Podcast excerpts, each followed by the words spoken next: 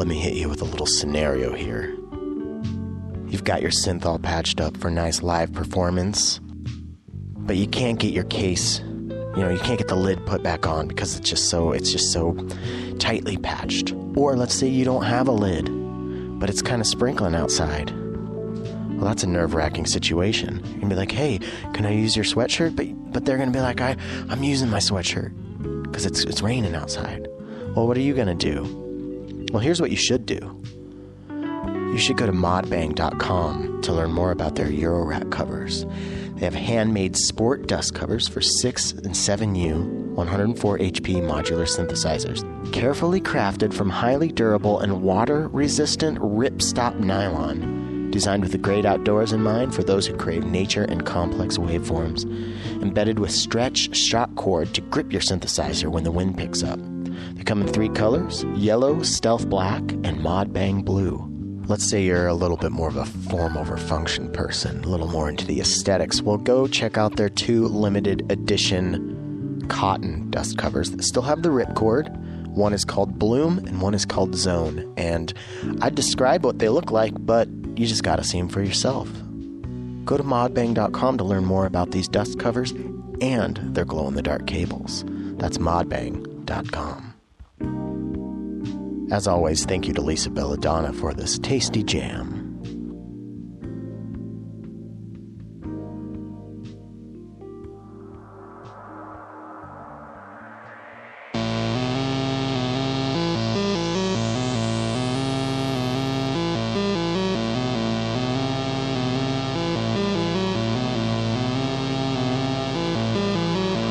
PodMods, welcome back to another episode of Podular Modcast. Halloween's over. Did you have a fun one? I had a pretty fun week and a half of Halloween. Did a live scoring of Nosferatu with John and Michael from Bleeps and Loops, and then Josh Limanjaya from Modular Seattle, and it was well received. It was pretty fun. Also, if you didn't notice, there was a bonus episode last week for Halloween. I did a reading of H.P. Lovecraft's From Beyond, and then I scored it. And it took a lot of work to do that, and it turned out pretty good for doing it in just a few days. But it's something that I've wanted to try for a long time, and I want to do more of. So yeah, if that sounds at all interesting, please go check that out. There's also a version on YouTube. What else? Let's talk about this really quick. We cannot start decorating for nor listening to Christmas music yet. It's too early. You can't start that until the day after Thanksgiving. And I know you don't come here for politics, and I'm so sorry. It's political enough out there in this nasty world, and maybe you come to PodMod to get away from that, but I had to say it. And while I'm on the subject of just stuff that I just gotta say, if you are walking across the street and you have the little green guy that's saying walk, and then somebody in a car is trying to make the right-hand turn, but they can't turn until you are across the street, just put a little pep in your step. Give them a little bit of a jog. And it's not about them getting to their destination 2 seconds faster because of that little jog. Here's what it's about. It's about just being a human with other humans. Like, hey, we're in this together. You give them a little jog, a little pep. Okay, cool. I appreciated that. So now that person's driving down the road, and somebody, say they're on the freeway and then an exit's coming up and somebody screwed up and didn't get into the right-hand lane soon enough. Honest mistake. And they're trying to get in, but it's jam-packed. Because that person put a little pep in their step earlier, maybe you're inclined to just slow down a little bit and let that person in so they can get off the exit that they need to get into. And then let's say that person who got off the exit when they needed to get off the exit, they were right on the fence. They were going to maybe go to the SPCA and adopt a dog, a rescue dog. And it was your letting them in that convinced them that they should go adopt that dog.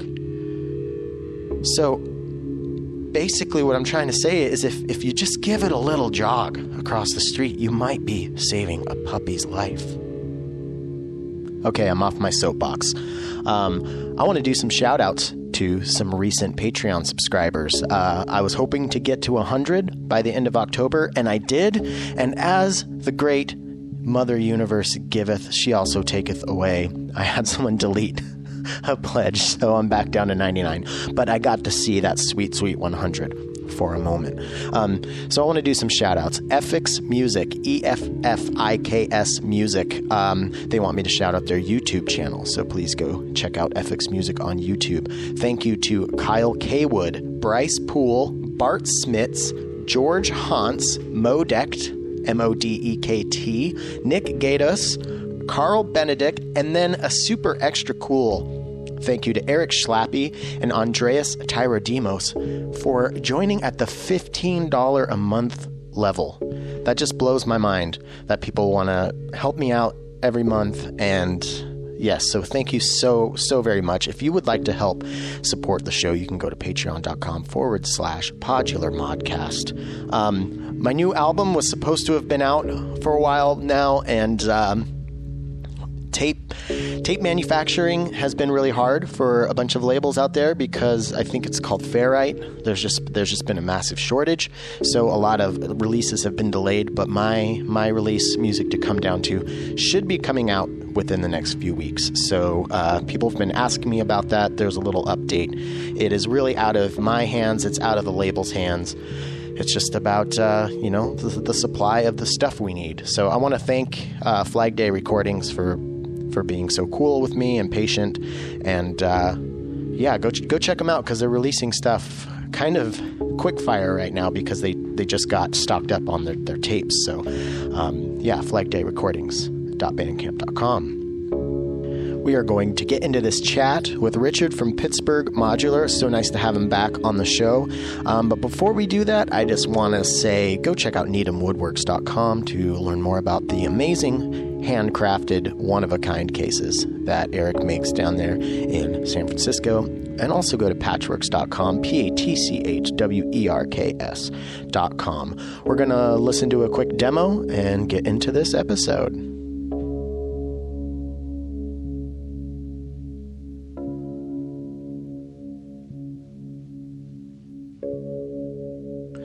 Let's take a look at Chainsaw, the stereo super oscillator from Acid Rain Technology. I love this oscillator. I'm having a lot of fun with it. It is a powerful digital oscillator designed to bring polyphony to your rack in a compact and playable interface.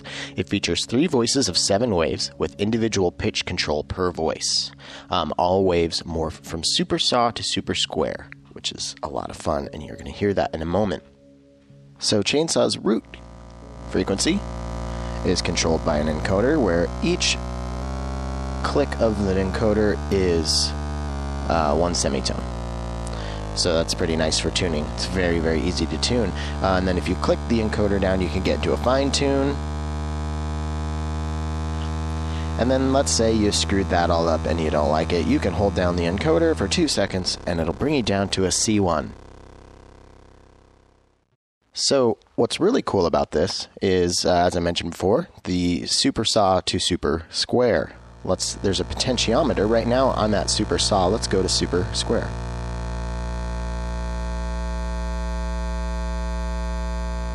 And back.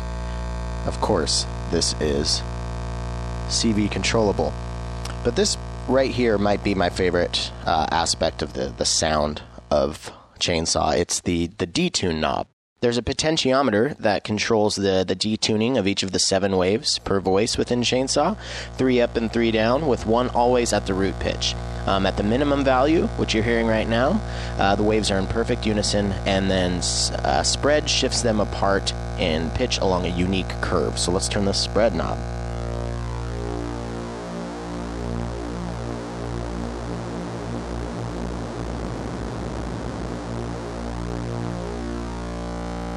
Let's just throw an LFO in there for fun really quick.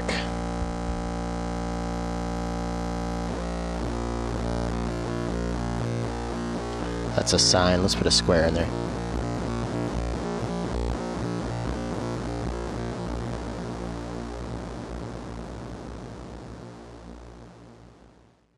Okay, now let's really get into it. I have got 3 volt per octave inputs on this here little oscillator.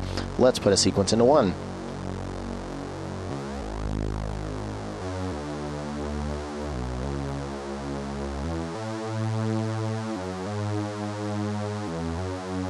And then let's put one into the second one.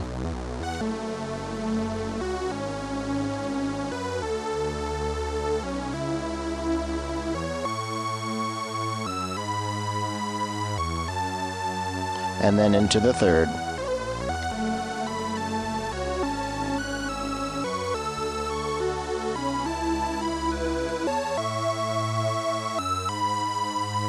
And what you're hearing right now is just straight out of the stereo inputs into a mixer, so there's no effects or anything.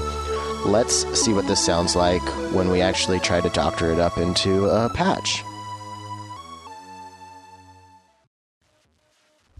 So this patch we're about to listen to is one of the most melodic things I've ever made on my modular system. I really, really like it.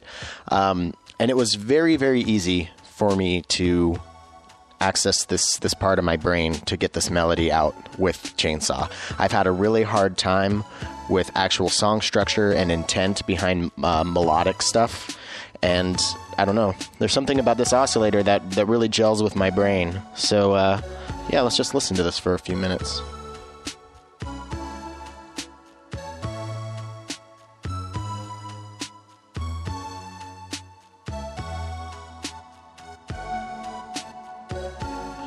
So this whole patch actually, other than the drums, is coming from Chainsaw, from a 4HP module.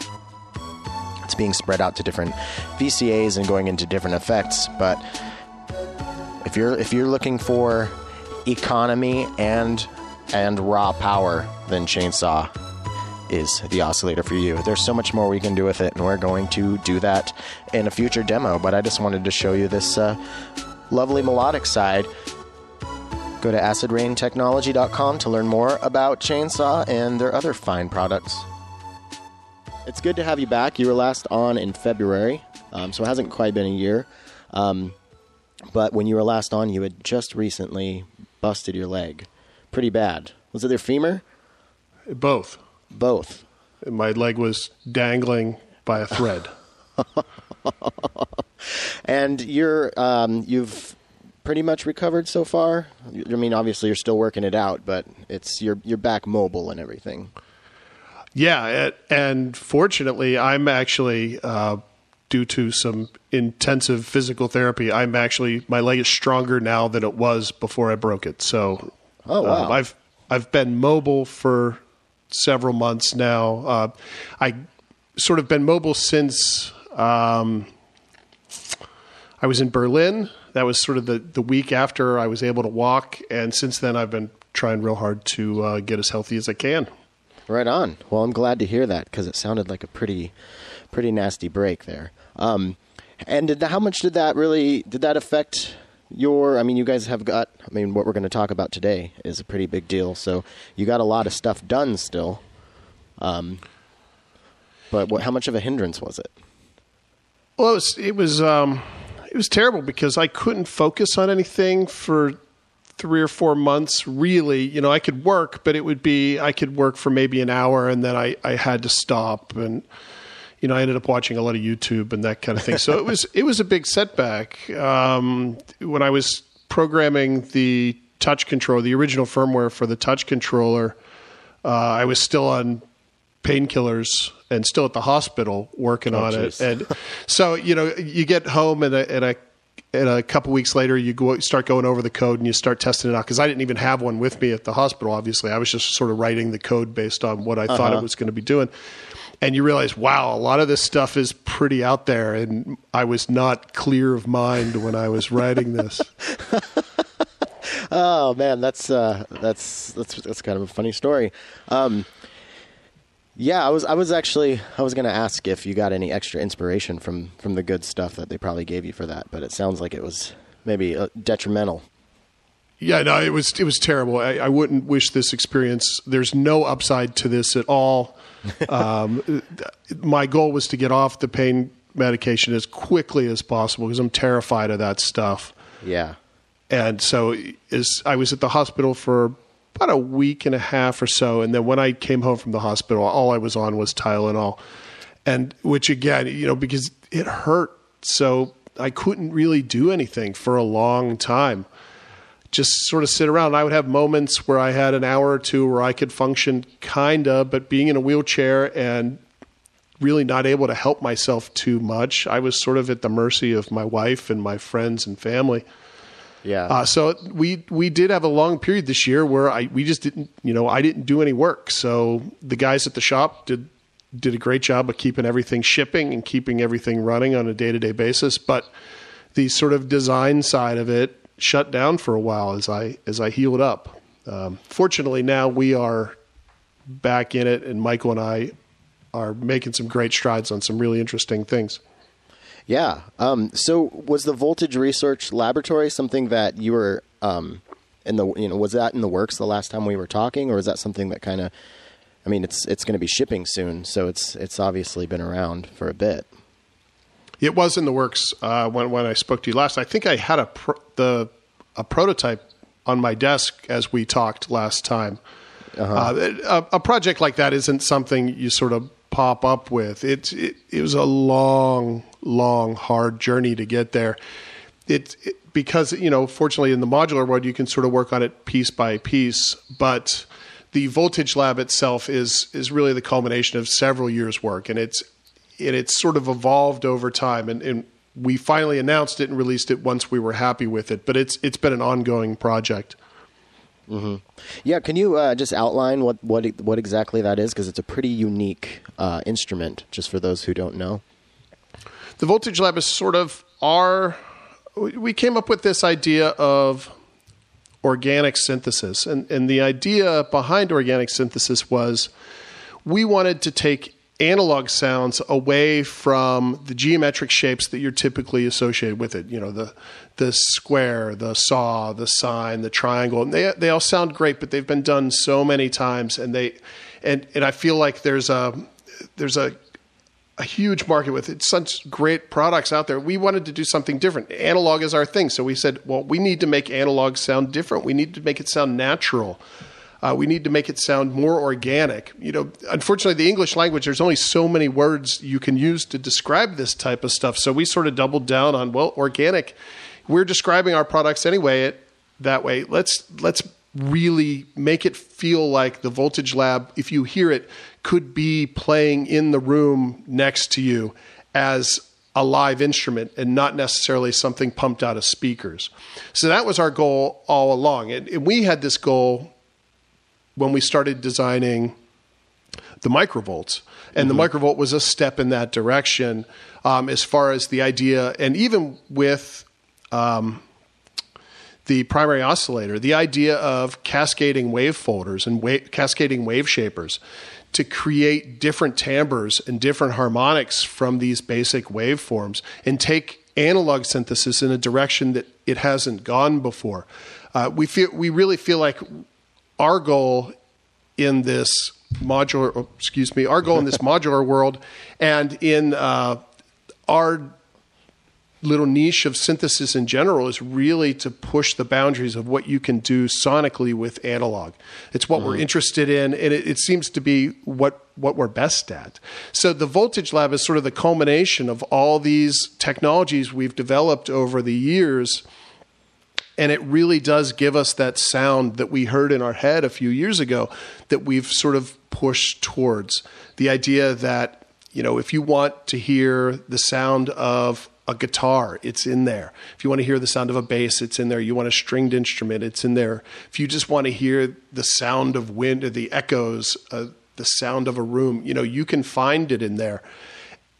And it's a really special and a really pleasing instrument for me because it scratches that itch, and I get tingles when I talk about it, and I tingles when I play with it because it really does sound like nothing else. And it's hard to convey that by talking about it or by showing pictures of it, because if you see a picture of it, it looks like, yeah, it's a modular synthesizer. It may be a complicated instrument, but you know, you don't get the sound out of it, which is why when we first started teasing it, instead of showing the instrument, we just did audio demos, and we did audio demos with sort of old nature documentaries in the background, but it worked because the point was we wanted people to judge the instrument based on what it sounded like and really hear that this thing has a very unique voice, and that we felt once we had that point made, then we could reveal the instrument and start talking about sort of the insides of it a little bit and explain how it does what it does. But it was very important to us for people to hear it first, mm-hmm. so they could get that, okay, this isn't a standard subtractive synth. They're doing something special here. Okay, yeah, those videos that you were rolling out, I loved how you did that because they looked and sounded amazing, but it was also kind of mysterious. It was like, what is this thing that's happening? Like what, like, you know, unless you really like started diving deep and asking questions, just at face value, those things were very. I don't know, it worked. They hooked me. Yeah, there was two reasons for that. One was certainly the mystery, you know, and it's fun to tease things, and it, you know, the people that are sort of into Pittsburgh Modular gear, it's fun to get them excited about a new product. At the same time, the day we had started to film and video those and do the audio for those, the panels came in and they were just awful. So we had to send the panels back. So we didn't have anything to show anyway. We had our prototype plastic panel that we cut on our little carving machine, and that was mm-hmm. it. So we couldn't have showed it even if we wanted to. So it sort of worked both ways. Okay. Yeah. It's, well, and it was cool when you finally did reveal what it looked like, because it's weird because going back to like, you're using like old, like 70s nature footage, you know, that definitely had like this vintage look to it. And somehow this thing kind of has a cool 70s look to it. This, like when you have it stand alone. Now, it's not like the Microvolt in that it's just like, you can take that stuff out and put it in a regular rack out of the rack that you have it in, or is it just a standalone like the Microvolt? No, this one's all Eurorack, and it's in a Eurorack enclosure with a really nice, powerful Eurorack power supply in there. The Voltage Lab itself is a 48 HP module. It's the same size as our SV-1. It fits in the black box case that we have. That's an option you can get if you order one. The touch controller, standard Eurorack touch controller. So it's, we wanted this instrument felt modular from the beginning, and we wanted to design it that way. Okay. And I want to talk about the controller a little bit. Can you just, what are the ins and outs of that thing? It looks like a lot of fun to play. Yeah, it was sort of inspired by the idea of the 5-step sequencer that Buchla has had in the past in various forms. And I wanted to sort of riff on that a little bit. I wanted something that didn't have a traditional chromatic keyboard on it, something that would inspire people to maybe approach it differently, and give them something that they didn't feel like, okay, I need to play everything in C, or, you know, something along those lines. Mm-hmm. So the idea, you know, and we've done touch controllers in the past with our KB1, but it worked well, but it was a chromatic style. So I'd been working on the capacitive touch, and I felt that I had a better capacitive touch circuit at this point and better software for it. So it was really just putting those together, the idea of 2 5 pad controllers put together that can be 1 10 pad controller or 2 5 pad controllers. And then each pad has 2 assignable voltages to it. The sort of beauty is in the simplicity. That's really all it is. Mm-hmm. But you tie into that, it has sequencers built in, so you can tap in your sequence on the left side or the right side or both sides. And you have different ways of clocking it and different ways of working it. It becomes very deep, but at the same time, it's very minimal. And the idea was, even though it's digital behind the scenes, I wanted it to feel very analog, and I wanted it to feel like it was a natural progression of the Voltage Lab. Okay. That sounds, it sounds like a lot of fun, and it looks like a lot of fun. And I like the idea of not have it just be chromatic. You know, I've messed around with some of the chromatic, like, modules, like the Sputnik, and it's a lot of fun to use that, but it definitely automatically makes me start thinking, or, you know, it automatically puts me in piano brain or keyboard brain. And that's not usually the brain that I bring to modular. So it sounds like this is kind of, it'll be conducive to that further exploration that, you know, people get into Eurorack for. Yeah, in the Voltage Lab and in the Voltage Research Laboratory synthesizer, the combination of all the elements was always supposed to be very West Coast and very experimental. And it felt right to have a controller that didn't push you in any direction. It really opened it up and allowed you to program the controller to do whatever you want it to do within the context of the patch. Right on. So the last time you were on, we talked a lot about the Microvolt. And when I first saw this, before I really knew much about it, I was wondering if it was like a modular version or like a beefed up version of the Microvolt. I mean, you just explained how you use different waveforms and you wanted to approach it in a different way. But how much did the Microvolt inform that? It seems like there's a relationship there. Did one maybe like spawn out of the other, or is there what's the link there? Well, the way Michael and I work as designers and engineers is, you don't start from scratch every time you go to design an instrument. You build on what you've worked on previously. And the Microvolt was a great foundation to start with. That said, not a whole lot is the same. Yeah. As you start to build these instruments, you kind of say, okay, I want to take this bit from here and this bit from here, and you put it together. But once you have them all together and sort of laid out and you're looking at it, you realize it starts to become its own thing, and you start making changes to every little thing to make it work within the context of itself. So like the MIDI and arpeggiator from the Voltage Lab, it's essentially the same as the Microvolt. But after that, it changes dramatically. We started with the same wave folder and that as the Microvolt, but even that, about halfway through, we said, you know what, that wave folder circuit doesn't really work. We want it to sound a little bit different. We want it to sound a little more natural. Let's make a new wave folder circuit. So Michael sat down and he created a new wave folder circuit for the Voltage Lab that really worked within the context of the Voltage Lab itself. One of the big things of the Voltage Lab, and one of the highlights of sort of the technological highlights of it, is the warp circuit. The warp circuit allows us to fold waves that were previously unfoldable and shape waves that were previously unshapeable. For instance, we can run like a square wave through it. Typically, when you'd run a square wave through a wave folder, you just zero it out because it just sort of folds to ground, essentially. What we can do is run it through a warp circuit now, change the physical shape of the wave, but maintain the harmonic content and the sound of the waveform, so that when it hits that wave folder, there's so much to chew on that the wave folder just digs right in. You get a huge, big, beefy, folding sound out of it.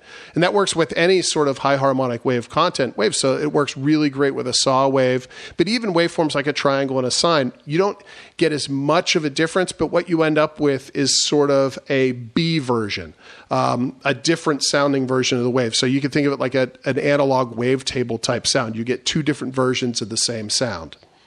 And that circuit was a huge leap forward for us because it really takes analog synthesis in a direction that had never gone before. And that circuit allows us to get a lot of the sound out of this Voltage Lab that wasn't achievable before. So you had this idea of trying to do something that hasn't been done before. When you heard the first sound that it made, that you felt like you achieved that, like what was that moment like?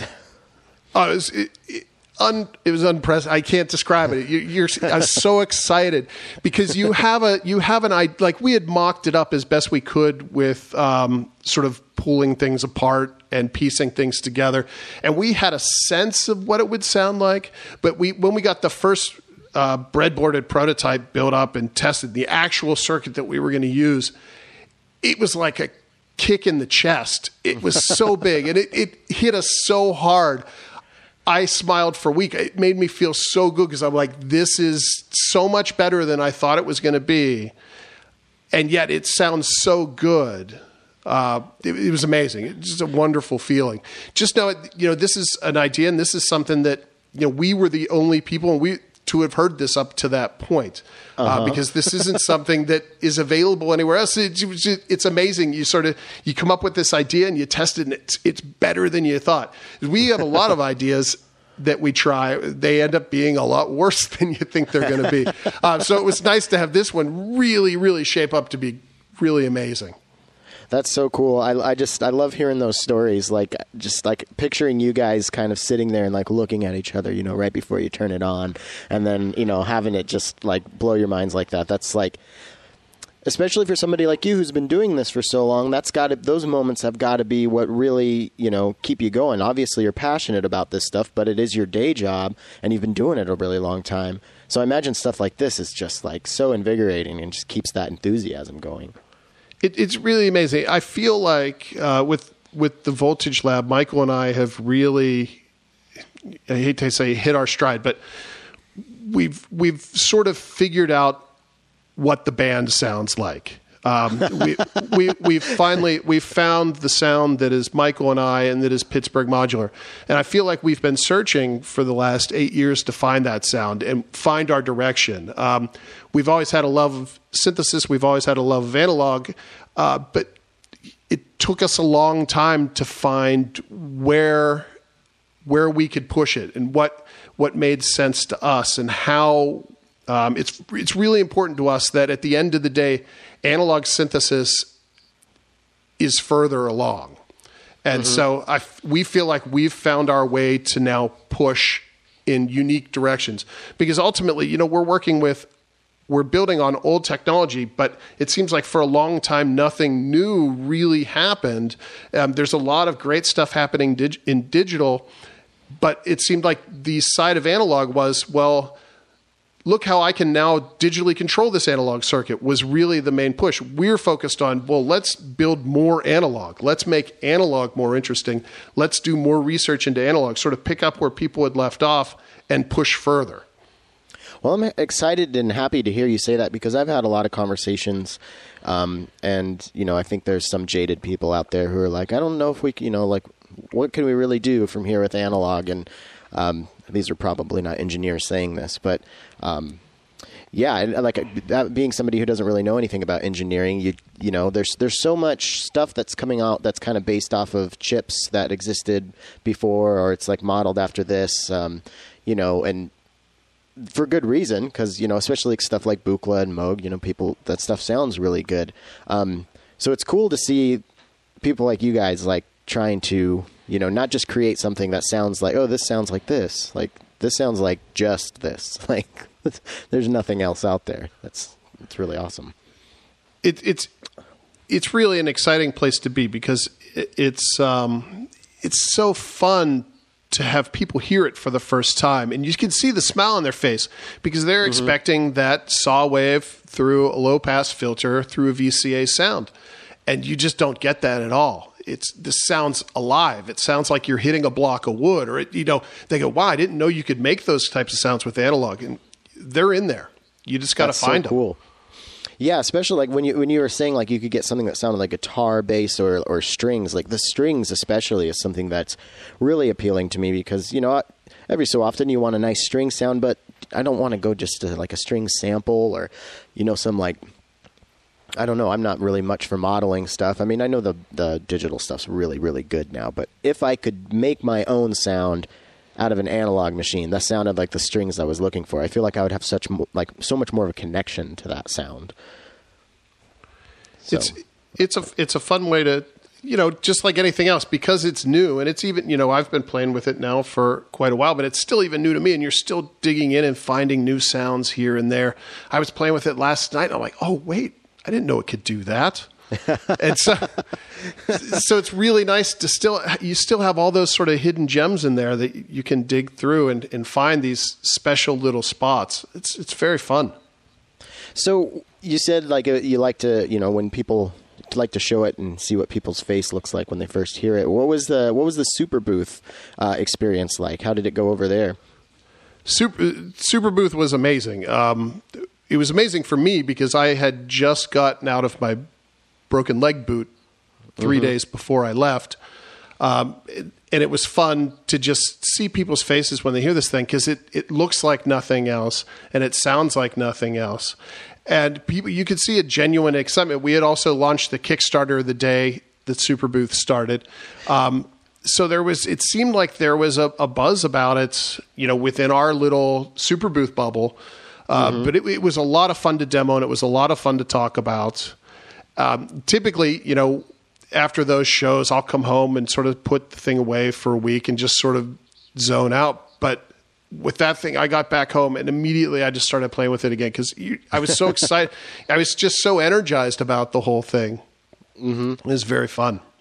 That's got to be cool, too, to go out there because I know the community is pretty tight, and you probably know a bunch of people since you've been around so long. And it's probably pretty fun to show off stuff like that to people who also are builders because they might understand it.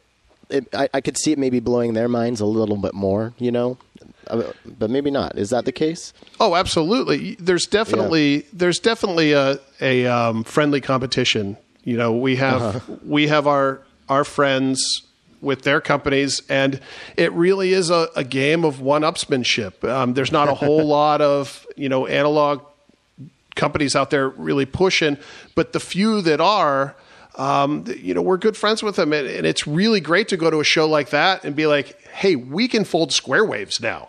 You know, that's... And them not have a response. But I know, you know, when we go back to Superbooth this year, they're going to be like, hey, now we can do this other thing. And I'm like, oh, okay, we got to step up our game now. Uh-huh. So it's in that way, it's really fun. And it's really exciting to see sort of the people at the top of their game doing really creative, really exciting work at the sort of forefront of the field. The nice thing about Eurorack is we can sort of hyper-focus on very specific aspects of this stuff and take it really far in a way that these larger companies can't do because they have to worry about selling huge amounts of units. We only have to, you know, we have to sell a couple hundred, and that's all we need to sell. So we can really hyper-focus and say, okay, we're going to make sure this one feature is bonkers, and that's all we're going to do all year is make sure this one thing is amazing. And so it allows you to do this really creative stuff. I want to talk about that Kickstarter campaign because I saw you had started it, and then I think I messaged you, and we were talking for some reason on email, and I was like, oh, I'll promote it on next week's episode. And then like a few hours later, I looked and it was like already like blown out past the goal. And I was like, well, I guess I don't need to promote it now. They kind of did it. So how fast did you reach your goal, and you know, how much did you overshoot it, and what was I mean, the community really showed up, it seems like. Yeah, I think it was about 7 or 8 hours before we reached our goal. We were in Berlin, we were at dinner, and we reached our goal right as we finished dessert. So we had a shot of schnapps to celebrate. And then moved on with our evening. So it was great. And then I can't remember how far out we got from our goal. At that point, it was all sort of gravy, and it really was heartwarming, but at the same time, it became more of a burden than anything else. Like, oh, we're not really geared up to make these many of this stuff.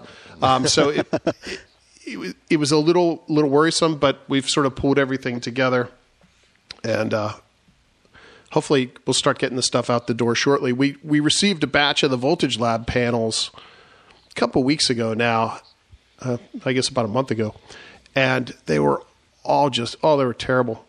They all had damage in one spot, so we had to ship them back, and they're like, oh, it'll be another 6 to 8 weeks. I'm like, oh, okay. I guess, guess everything's coming late this time. Yeah.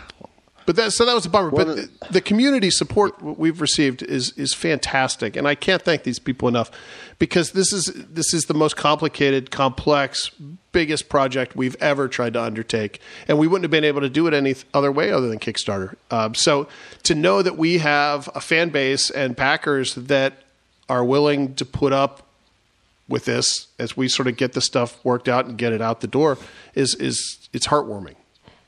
Yeah, I was grinning all day when I saw that. I was like, that is, I mean, I knew you guys were going to reach your goal, but to like just totally like surpass it as quickly as you did, it was just like, I don't know. I was like so excited for you guys, and I still am. And it's just, it's such a cool story. I love like all the elements, like your leg, you're feeling better, and you create this thing that you're, you know, most excited about after, you know, over about, sorry. the thing you're most excited about that you've created, and then this community thing and being able to go to Germany with it and everything. That just sounds like a really, really awesome turnaround from being in a wheelchair for a while.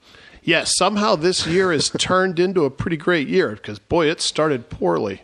Yeah. But it's turned around pretty nicely. And now as the production team has sort of taken over the Voltage Research Lab, and Michael and I have been opened up to doing some working on the next thing. We're now sitting down and trying to figure out, well, how do we do that again?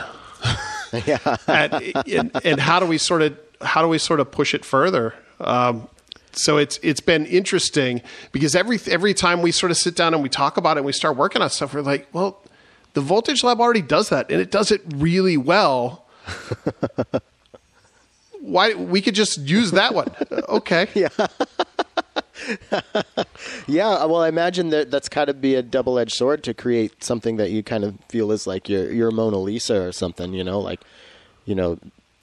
does that worry you ever, like on a personal level? Like, oh shit! Like this is the best I can do. Yeah, I mean, I don't want to put you on the spot or anything, but I mean, it's got to be something that kind of crosses your mind. I think what it is it's a flag in the sand, and it's definitely a milestone that I'm deeply proud of. This instrument and the SV-1 as well are both instruments that I think represent the time that they were created really well and sort of my headspace in synthesis at the time.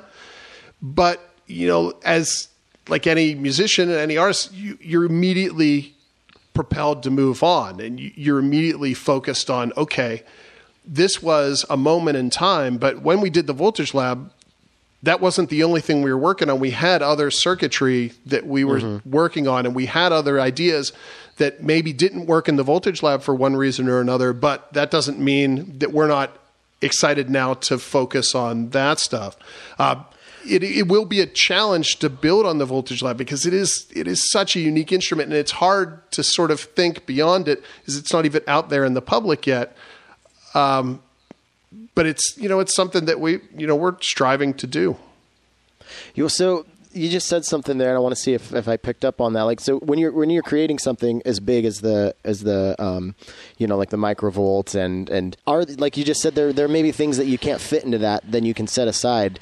So how often does something like that become the next thing? Did that make sense? I feel like that was poorly worded. Well, Michael and I sit down and we kind of design the product, what we end up with is 5 or 6 or 10 different products. And you sort of, over the course of a couple months, you kind of weed out what's not going to work for whatever reason at all. What was a terrible idea? What's a good idea but doesn't really make sense now? Or, hey, let's focus on this for now and we'll sort of set this other stuff aside. For instance, when we did the Voltage Lab, I know the last time I was on, I sort of mentioned it a little bit. We did a little analog delay module we called the ADU. And it was essentially the analog delay from the Voltage Lab, but it was a little 6 HP Eurorack module. Never saw the light of day because we were sort of hyper focused on getting the Voltage Lab out there. But we did eventually say, okay, you know what, this ADU is really fun because I think we had made 8 or 10 prototypes or something, and we're like, all right, we need to make more of these because they're super fun. So that did go into production. I don't know when they're going to be available, but so things like that do exist.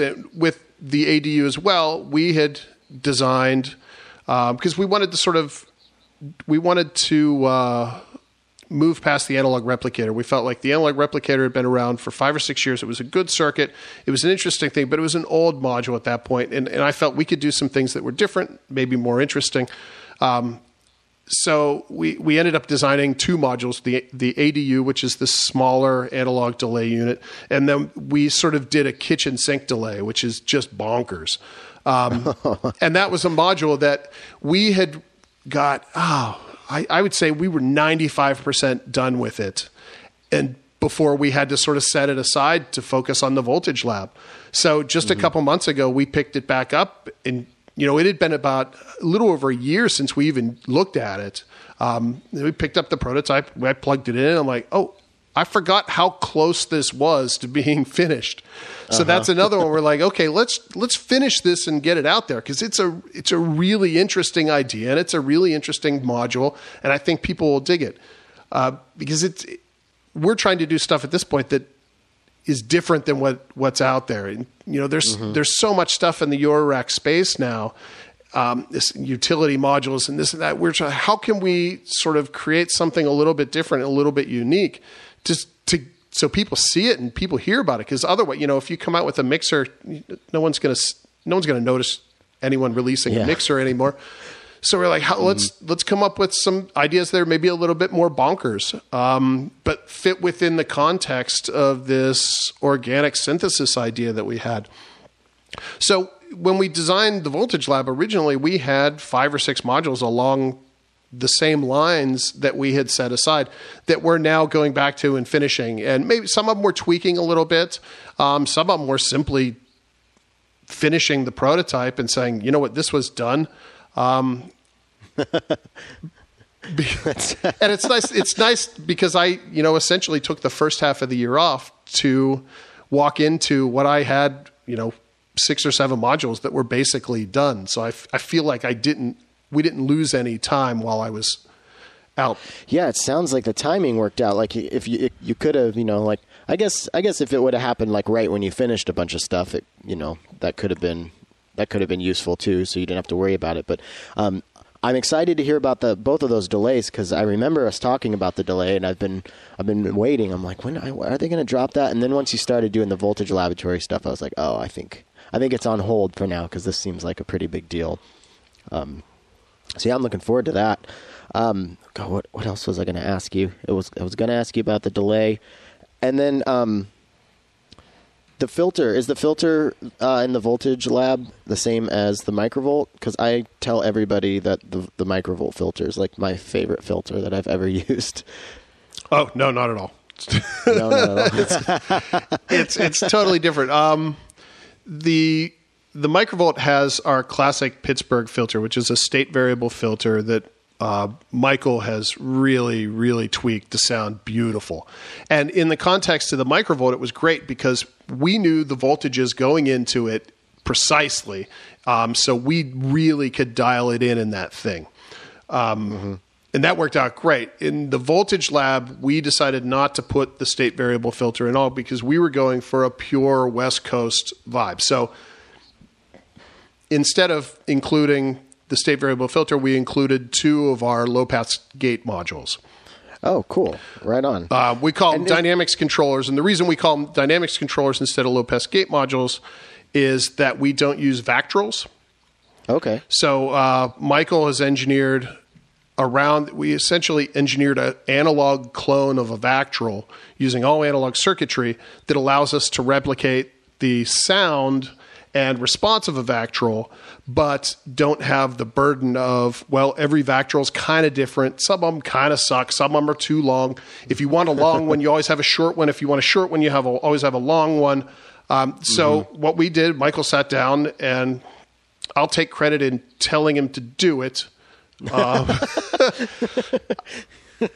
it was another one of those things where I said, hey, wouldn't it be great if we did this? And he goes, yeah, that'd be great. You know, that's going to be really hard. He said, there's a reason why people haven't done that. I said, well, you're pretty smart. I think you could probably do it. And so he went away, and it took him about 6 months or so. And I got a call really late one night. I was like, hey Rick, guess what? I did it, and it's awesome. Like, what are you talking about? Because, you know, the low pass gate, the VACTROL, I made it. It's amazing. I'll show it to you tomorrow. I'm like, yeah, that's cool. And it's really, really good. So what it allows us to do is have a variable response. So you can have a very short VACTROL. You can have a very long VACTROL. You can dial in the length any way you want. In the voltage, and we've had this circuit in various forms over the last couple of years. Where we've taken it to the next level with the Voltage Lab is we've redone the filter circuit for it, added a beautiful resonance, and also added voltage control over the response. So you can essentially voltage control the VACTROL of our low pass gate circuits. Okay, so like the length of it then? Yeah. Or just how, okay, wow, that's pretty cool. And how does it respond to like envelopes in a can you like? Yeah, it responds. Oh, sorry, that was a bad question. I thought I had more, but that was it. The low pass gate's going to respond exactly how you expect a low pass gate to respond. So, you know, depending what mode you're in VCA mode, filter mode, or low pass gate mode, it's going to respond to envelopes, you know, a little bit differently based on the mode. The circuitry in the voltage lab is really tuned towards the filter side of the circuit. The filter circuit is this the cutoff is so nice, and the filter circuit's so good that it works great as a VCA. So most of the time, when I'm playing around with it, the filter is the VCA that I'm using. So if a sound is turning on and off, it's just the filter. I don't have any VCAs in the circuit at all, and because it's so dialed in and it's so good at that, that we're able to do that. It sounds really, really good. That's awesome. So when we were talking last time, we were talking about the Microvolt a whole lot, and you mentioned like how challenging it was, or just how different it was because it was not Eurorack. So it had some new challenges, but it was a lot more wide open, right? Didn't you have a lot more freedom to move around and make the circuits bigger? Did you kind of have to prepare yourself for getting back into the modular, format, going back into the voltage lab? Yeah, Eurorack. I sort of have a love-hate relationship with Eurorack. The format is so frustrating as a designer because it's not tall enough. It drives me crazy. Yeah. just give me, if I could have another 10 millimeters, it would change my world.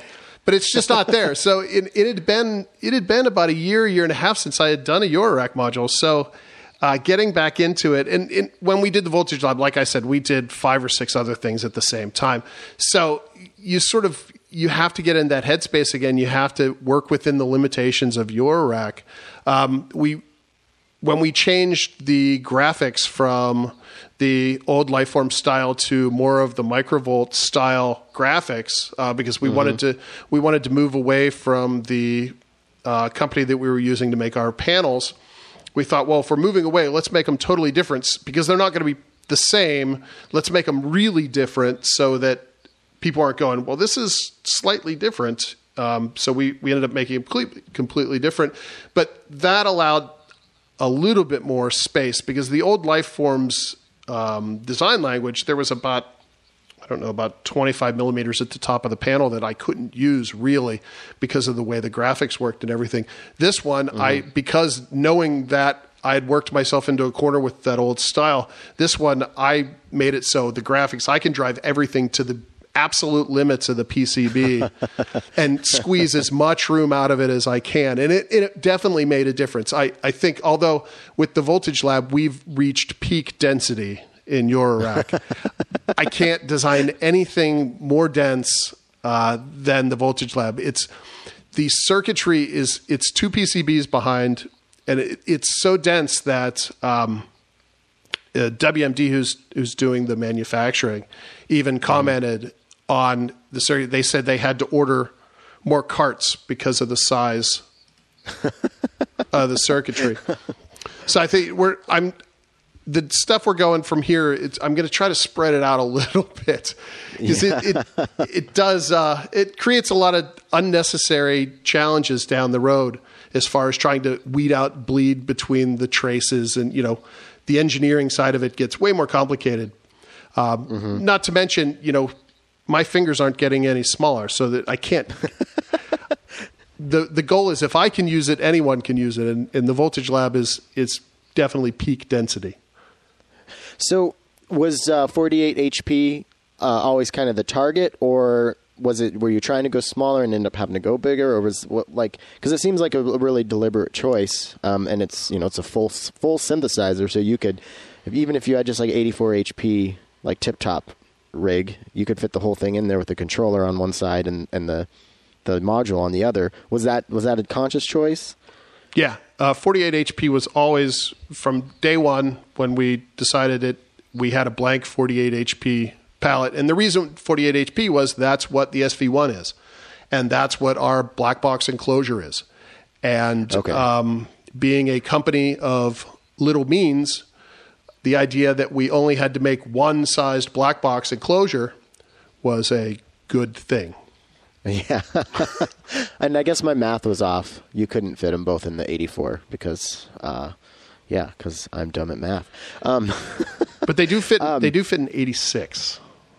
Okay. Which yeah, that's, I mean, that's so cool because you can, you know, that you could put that thing in, like a lot of people have 6U cases. You could put that thing in your 6U case and then just have like a little bit of room for, you know, some of your the effects modules that you like or whatever, and still have a full voice. So when you're playing it, can you could like, because you know how to work it pretty well and it has a delay on it. It sounds like, could you do a full performance on that thing? Oh, absolutely. Yeah, I've done, if you've listened to any of my sort of 1 minute, and I've made 50 or 60 of them at this point up on YouTube. If you listen to them, they all sound like single performances, and you absolutely can perform with just this thing. And that was kind of the idea behind this, is I wanted an instrument. I wanted it to be a performance instrument, something that was complete, that you felt like this is, I bought everything I need with this. A lot of the people that bought this, they don't have Eurorack, and they're not even thinking of this as Eurorack. It's a modular synthesizer that happens to be the Eurorack format. But it's always, from day one, it was meant to be, this has to be a complete instrument. Initially, the idea was, let's complement the SV-1 with a West Coast-style voice. But from that sort of kernel of an idea, it grew exponentially from there. Well, yeah, and you know, like I was talking about, you know, you could fit it in your 6U case or whatever, but now that I was just like kind of imagining getting it, you know, having it show up in like that, like in its true form, and then I don't think I could bring myself to take it out and put it into a rack because it looks so cool. So I think one thing that you guys really achieved with it, other than like getting new sounds and everything, is it's for me something that's very important is I want something to invite me to play it. And that thing definitely looks like it. It's like calling to you, you know? Yeah, it's so important because people that own synthesizers don't own one synthesizer. You know, that's not... Right. So you have to earn a place on someone's shelf, but then you have to be appealing enough that they're going to want to use your instrument over their 10 other instruments that they have on the same shelf. And so, you know, it has to be beautiful. As sort of the designer, it has to be, I have to be drawn to it. Otherwise, I get bored and I don't want to finish it. So, and the style case that we came up with for this, it was sort of an homage to the Synthy a little bit. I could see that. But it was meant to be, well, if we're going to have a touch controller, let's do a little angle thing and let's just make it cool looking. Originally, it didn't have all the wood on it. It was all steel. But when we got the prototypes, it felt super cold. And it didn't really present this idea of organic synthesis that we were trying to go for. So we had our wood shop mock up some sides for us, and instantly it was like, oh, there it is. Yeah, it really changed how it looked and how it felt as an instrument. Well, just the wood on the Microvolt is like, if that was black right there, it would just, I feel like it would have a totally different personality to me. Like I don't know. I'm a Northwest guy with a big beard, pretty typical. I like wood panel stuff. So yeah, it's I'm happy to see you guys kept with that. Yeah, I feel like I'm getting pretty rambly. But I'm so excited for you guys. And when does it come out? Like, when can people get one? There's probably kind of a line with the Kickstarter people first, right? Yeah, the Kickstarter people are first. We have dealers have ordered some. Like I said before, we got the panels a couple weeks ago and they were terrible. We had to send them back. So, we're waiting for new panels. And when we get the panels, we're going to start putting them together and get them out the door. At this point, it's more important that they're right than they're shipped quickly. So We're going to take our time. We're going to get them out there, make sure the Kickstarter people get them first, and go from there. I don't have a ship date at this point, but I will, I'll make sure it's, you know, when they're ready, they're ready. Yeah. That's got to be so frustrating to have like such a log jam that's completely out of your power. Like having a company screw something up and then be like, oh, that just added a month and a half. Like, oh, it's nothing you can do with it. Like, that's got to kill you. It's killing me because this is the first project we've had. Now, these guys have done work for us in the past, and they do amazing work. But they hired out the screen printing to somebody else, and in this case, it didn't work out. So it's really, really frustrating. But at the same time, at the end of the day, it was out of my hands. And so what I did, I posted a picture on Kickstarter. And I'm like, hey guys, this is what it looks like. We can't ship it to you like this. It's going to be a little bit extra time. And you kind of move forward and you try to, try not to let it drag you down too much. And I think people who got one on Kickstarter, like, of course they were excited to get the instrument, but they were also doing it because they were fans of yours, you know, and they wanted to support you. So hopefully, you know, the sentiment of the whole, you know, interaction or transaction is hopefully kind of sweetened with that, you know, that community spirit. Was that a little hippie? That was a little hippie. It's a little hippie, but that's all right. You know, but at the same time, because these are people that are fans of our work and people that are willing to send us $1,000 months and months in advance, I feel a deep obligation then to honor, you know, their generosity and give them the product that they've paid for. So it's very frustrating on my end, especially, you know, there's nothing we can do about it. The guys at the shop are ready. Everything's ready to go. It's just, can't go yet. That said, we have some at the shop, and they sound so good. Really good. Do you feel like maybe showing us what it sounds like with a patch challenge? Oh, patch challenge. Yes, that'll be fun. So I got some words for you. I generated some. And I feel like this kind of fits. It randomly popped up, but I think it fits. Influential transmission. Ooh, I like that. Okay. That sounds kind of cool, right? Yeah. Yeah, so let's see. What time are we at? I don't want to... Is there anything else that we haven't covered that you wanted to get off your chest before we go into synth mode? No, I feel like I've been trying to sell this thing this whole time, which is funny because we've talked about the Voltage Lab this whole time, and I've been sort of hyping it and selling it. But the truth of the matter is, they're all sold. There really isn't any left. Right. So if you ordered one, you win, and I applaud your patience. Thank you, but you're probably going to be some of the only people to get them because they're basically sold out. I think we're going to start a waiting list on our website. People can sign up because we don't have any. You know, we don't want to oversell the run. But yeah, so the people that ordered one, keep getting excited about it. It's absolutely worth getting excited about because it's a really fun instrument. And if you missed out, we'll design something else that's really cool. I think also, like, you know, I think you weren't selling it from a salesman point of view. You were selling it from a, you know, in like a point of like just joy and enthusiasm for something that you created. So I it didn't come across as a sales pitch at all to me. So. Oh no, it's like, I feel like I'm showing pictures of my kids to people. Like, oh, look at my kid. He just, and they're like, yeah, you made another synthesizer. Great. Like, no, but this one's really, you know, that kind of thing. It's been super fun. Well, that's awesome. It is I, Abe from AI Synthesis. Baxter Kitty and I have hijacked this podcast. I have all the power. I can noodle on my roads or send you secret details, which I will do now. I want to tell you about the AI08 Matrix Mixer, available at AIsynthesis.com and other fine retailers. Feed effects into themselves to create drones.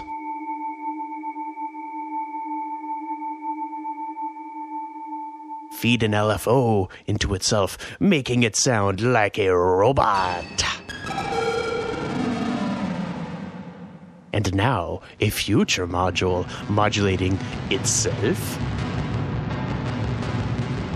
A matrix mixer facilitates all of these. Go to AIsynthesis.com to learn more. Thank you, Abe. Before we get back into this chat, I just want to play for you a little patch by one of my Patreon subscribers that goes by Darkmayne, Darkmayne. Now, they made this patch based off of some adjectives and nouns that I gave them. So if you join at the Patchtagram tier on Patreon, I will take adjective and noun submissions from you. I'll make a patch, and then I'll record some of it and send it to you, and then tag you on Instagram, and then I'll give you some words, and then you can make a patch, and then I will play it on the show. So let's check out Grave Transcription from Darkmayne.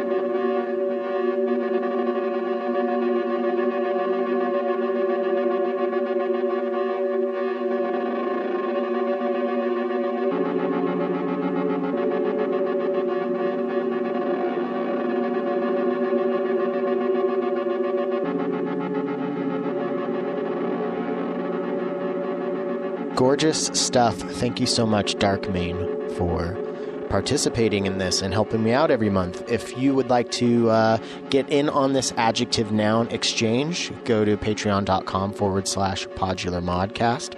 Also, if you are already a subscriber and you have a YouTube channel or an album that you would like to promote, send me an email with download codes and a little bio, and I'll throw you into the hat, and I'm going to just randomly pick people out of to do little spotlights on. So yeah, again, thanks for the support, and let's get back into this chat.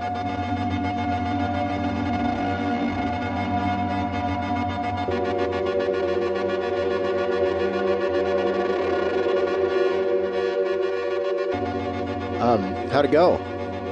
It was good.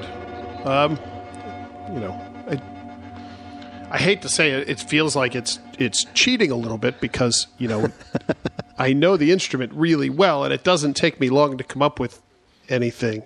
So I was able to throw something that I thought was interesting in sort of a music concrete sort of idea together pretty quickly. Well, I'm looking forward to hearing it. I'm always curious how much you've done it before, so the time aspect, and like you said, you're pretty comfortable with it, so that probably wasn't a huge issue. How much did the words inform what you were making? Well, to be fair, the only word I could remember was transmission. I think it was influential transmission. Okay. In that case, I definitely used both of those words as I was thinking about it. But I felt, because I could only remember one of the words, I sort of created what I thought was like a conversation that you would have in your mind with yourself. That's sort of convoluted and obtuse in a way. That sounds fun. I can't wait to hear it. And I urge anyone out there listening to try out your own 15-minute, what was it now? I forgot the word. Something transmission. Influential transmission. I just had a listener. He's been doing them for like a couple months every single week, and he just released like a little album with it, so it's pretty cool. That's super cool.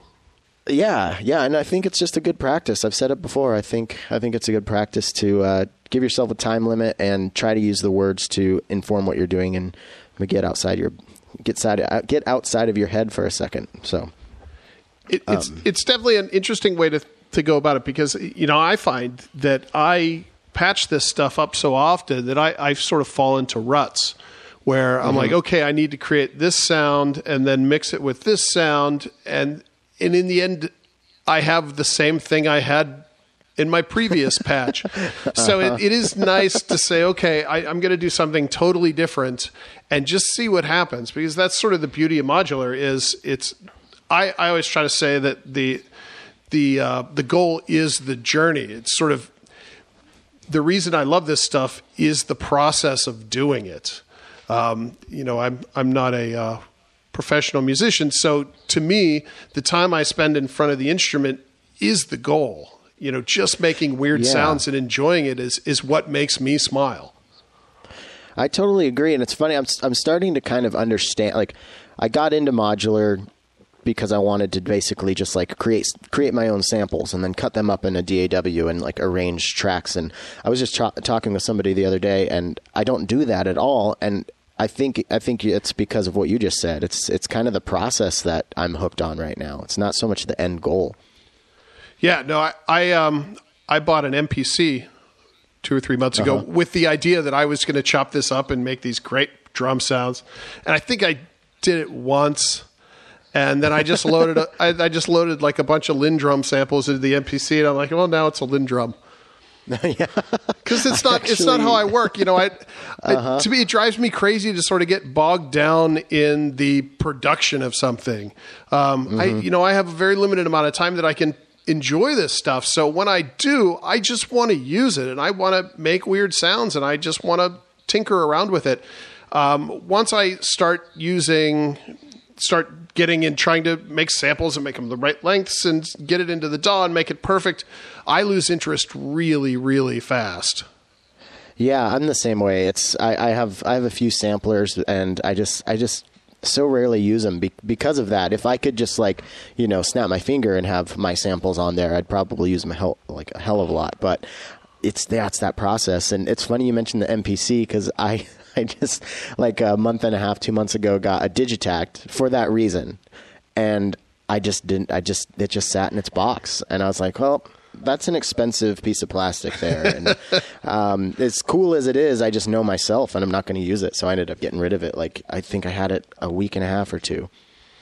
Yeah. Well, it's funny how some pieces of gear sort of, you're drawn to them, and some you think you will be, but when you get it, you're like, no, I guess that's not for me.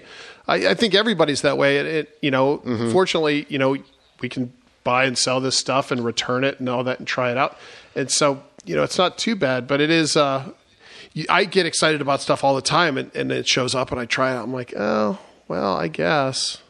Yeah. Yeah, you see DivKit or Mylar Melodies do like a really cool demo, and all of a sudden you think it's going to be the thing that solves your problems, and then you realize, oh no, those guys are just both really good at using this stuff. Like, oh, that's another problem too. Yeah, you watch these great YouTube videos and you're like, wow, that's awesome, I gotta get one of those, and then you get it and you're like, I can't do any of that stuff. Yeah. Well, I just had this same conversation pretty much with, I think it was with Brett Nockey yesterday. I talked to Brett Nockey and Dan Green yesterday back to back, so they're kind of meshing into my head. But it's just, I think there's this weird trajectory that people are on where they get into modular, and then it's almost like a collector's mindset, you know, and it's swapping in and out and constantly trading and selling and buying, and I think after a while, once kind of the that like gear fever breaks. I don't know. I find myself more interested in trying to do more with less and getting to know the stuff that I have, you know? Oh, I'm a big proponent of more with less. And that's why the Voltage Lab is the size it is. And it's still a complete instrument because I like little things. I like something that can sit on my lap or something that can sit on my desk here at home.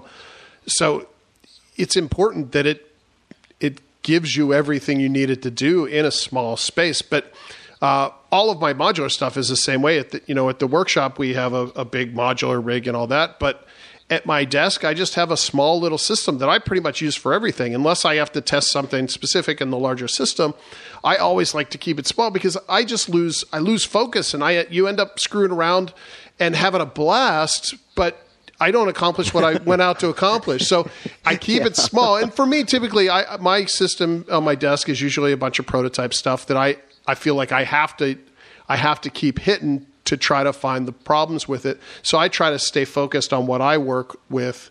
But I really feel that that's also about my attention span. You know, if I'm going to sit down and play with a thing, the Voltage Lab is about as big as it needs to be to fully entertain me for a long time. Yeah. Yeah. And I'm finding them like, you do find the pieces of gear that resonate with you. And yeah, I just recently got some Rossum stuff and I'm like, it's really deep and I want to try to get to know it. So I've been kind of stripping my system down and, cause all the stuff that I made before I got into Eurorack 2 would get up to like sometimes like 40 tracks, you know, it's just, it's unmanageable. And a lot of the stuff that I like to listen to is sparse and has air, you know, like I like Eno's ambient stuff and R. Benny and Ann Annie. There's just, if you listen to that kind of stuff, it's not too tightly, you know, it's not dense with too many parts. And I don't know, it just speaks to me more. And it's something that I have yet to figure out. I think that space, it gives you room to breathe when you're listening to it. I sometimes feel like it's a lot more fun to listen to, or a lot more fun to use modular synths than it is to listen to sometimes. Because a lot of times, especially at the shop, you know, because someone's always noodling on something. And usually it sounds really interesting for a couple minutes. And then it'll either, you know, they're either testing something, so it'll just go on and on and on for hours. Or it ends up being so dense that you feel almost suffocated by it. Now, it may sound really interesting for a short period of time, but once that, you sort of get past that, you start to feel like I need a breath of air sometimes. You could just bring it down for a minute and let me catch my breath, and then you can go back in. Yeah, I feel that I have this like the same problem when I try to get together and quote unquote jam with my friends with our modular systems. Like one of my friends, he's just got this enormous case, and you know, we get together and sync our clocks, and then we'll like not talk for a half an hour and just patch our thing, and then pretty soon we don't know who's making what noise, and it's just like this cacophonous, like it's like we record an hour of it and like maybe 10 minutes of it is cool, maybe, I don't know. Yeah, that seems to be the way when I'm doing those little 1 minute videos, the nature films, that all those stemmed from just sort of jamming out with the system and then going back through and finding the 1 minute sections that I thought were the most interesting and that worked within themselves. And typically those were the ones that had a lot of space to them and were a little bit more minimal. And for my purposes, which was to sort of showcase the instrument, that ended up working out really well. And so people can kind of go on your, is it mostly on YouTube and Instagram where a lot of these videos are, and to like kind of get, if they haven't seen them yet, because we've talked about them quite a bit. Yeah, everything was on Instagram and YouTube. At this point, it's probably easier just to see everything on YouTube because it's all in one place on our YouTube channel. And there's got to be 50 or 60 of them up there at this point. The last batch. Oh, sorry. Go ahead. Are you going to release any of them like as a Bandcamp album or anything like that? I don't think so. Anytime I put some stuff up on SoundCloud, I try to put them all up on SoundCloud, but you know, you forget and you get lazy. And I try to release everything sort of as Creative Commons. So I figure any audio that we come up with, people can use it for anything they want. I hashtagged everything soundtrack over in Instagram and both on YouTube, and I had a bunch of people email me saying, "Hey, do you mind if I use this in my documentary, or do you mind if I use this for this movie that we're making?" And I thought, yeah, absolutely. That's awesome. And I said, anything you want, just take it and take it. So yeah, if people see something they like, it's theirs to do whatever they want with. For me, and for those who are, for those who are opposite of you and I and want to sit there and cut up samples, maybe that could be a cool, resource to go get some samples to put on your Morphogene or your Tip Top One or something. Yeah, our SoundCloud page is full of. Full of great audio that they can pull down and use for anything at all. I do hope that people send me examples of what they did with it, just because I'm curious to hear what they use it for. But it's theirs. All right, on. So you mentioned earlier that if you want one and you didn't get it on Kickstarter, the Voltage Lab, like you're kind of SOL for the time being, but you will have you're going to do like I think we're going to start a a list on our website. So you'll be able to send us an email and get put on the list if you're interested in one. And if we have some towards the end, if we have some left, then we will sell them to the list in the order that they were received. Okay. At this point, we're still working out the details on doing a second batch. I don't know if there's going to be a second batch of the Voltage Lab at this point. To do something at this scale for us is difficult. That's why we went to Kickstarter, did it the first place. So to do a second batch, I don't know how realistic that's going to be for us. I sure hope so. There seems to be a lot of interest in it. And we're doing everything we can to try to make that happen. But at this point right now, if you've ordered one, you got one. And if you haven't, I'm sure you'll find one used on Reverb at a ridiculous price. Yeah. So yeah, part of me is kind of like, you know, as a consumer who didn't get one through Kickstarter, I'm kind of like, well, I hope they do another run. But at the same time, you know, it could be cool that there's only, you know, there's just, that's how many there are, like some of the old Buchla stuff. And who knows, in 20 years, you know, somebody, you know, 50 years, people, it'll be this thing that, you know, is super sought after. And I like the idea of like mythologizing something like that. It's sort of an interesting way to think about it, but at the same time, how often do we say to ourselves, why can't Roland just make more 808s? Yeah. As a consumer, it's very frustrating that you can't get this stuff, and as you know, as a company and as Pittsburgh Modular, it's frustrating for us that we can't meet the demand for the products that we make. But you know, it's sort of the we're a small business and it kind of is what it is. So we make as many as we can and we move on and we do something else. Yeah. Well, yeah. So, I mean, I guess we'll just kind of see how it goes. And, if you're listening and you sound interested, I would keep an eye on the Pittsburgh website and get on that list as soon as it pops up. Yeah, I really appreciate you spending your time with me today. Is there anything that you want to shout from the modular mountaintops before we sign off? No, this was great fun. I've got nothing left. I feel like I've, check out our YouTube page. Check out our website, I guess. There's some interesting things there. You can send me an email, richard@pittsburghmodular.com. I have a question. This is sort of a poll question that I've been contemplating. I'll probably Instagram it as well. How important do people think MIDI is in a Eurorack system? That's a very good question. Listener, make sure you email Richard with your answer. Like personally, I don't use it. The only time I've ever used MIDI actually was just the other day. I did this this thing with my friends. They have this YouTube channel, like a collective called Monster Planet, and it's this live transmission through YouTube where there's just crazy visuals, and there's like 5 or 6 of us that just improvise. And so I brought my Microvolt, and that's my only way of getting MIDI into my system. So I had the Microvolt with me and linked with them. But other than that, I don't think that I've ever used MIDI with mine. So for me personally, it's not something that is absolutely necessary, but it's also, I find myself sometimes wishing I had it. So yeah, it's a really good question.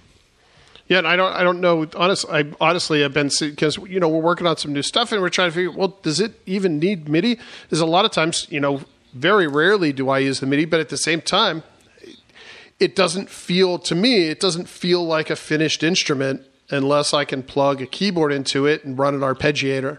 I don't know how to play the piano or keyboard at all. So I pick with 2 fingers. I'll run arpeggiators a lot. But to me, I kind of like that. But, you know, with things like the touch controller and like our microsequence module that sort of handle that, I'm wondering if there's a need. But so I'm curious. It's a genuine question. It's not loaded in any way. I just want to know. Yeah, that's a great question. So make sure you get back at us. I'm curious too, so hit me up with your answer, and say not so much a yes or no, maybe just like yes and why, you know. And I think the way you guys did it on the Microvolt is just about ideal though, because it's a, you know, you've got the 3.5 millimeter jack that goes to like a dongle or whatever you want to call it to plug into the MIDI. And I think that's pretty cool. And that saves space. I mean, is it easier to engineer that? that way? That's what it is. Because of the design of the DIN connector, you end up having to sort of work around it on the, and it's a pain in the butt a little bit if you're doing everything on one panel. So it was just an easy way to work around that. And it, you know, it's a lot smaller in the context of Eurorack, you know, with the Voltage Lab or another instrument like that. It does save quite, or you know, like the SV-1, it saves a lot of space. You know, you can do it in one jack space, and otherwise you need sort of 6 HP to fit that DIN connector. Yeah. Yeah, I love having the like I said, I've only used it once, but I've always, you know, I've kept that dongle that you sent with it, you know, close at hand at all times in case I do need it. I use it more. The Microvolt has this too, but there's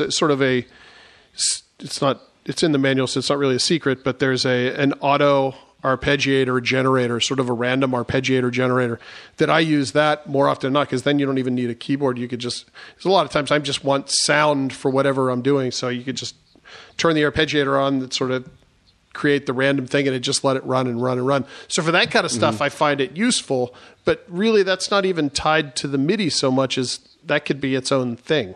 So I don't know. Right. Yeah. It's not a poll. It's not a poll I'm taking. I'm just, if people have an interesting take on it for whatever reason, I'm curious. All right, let's check out Influential Transmission by Richard Nickel.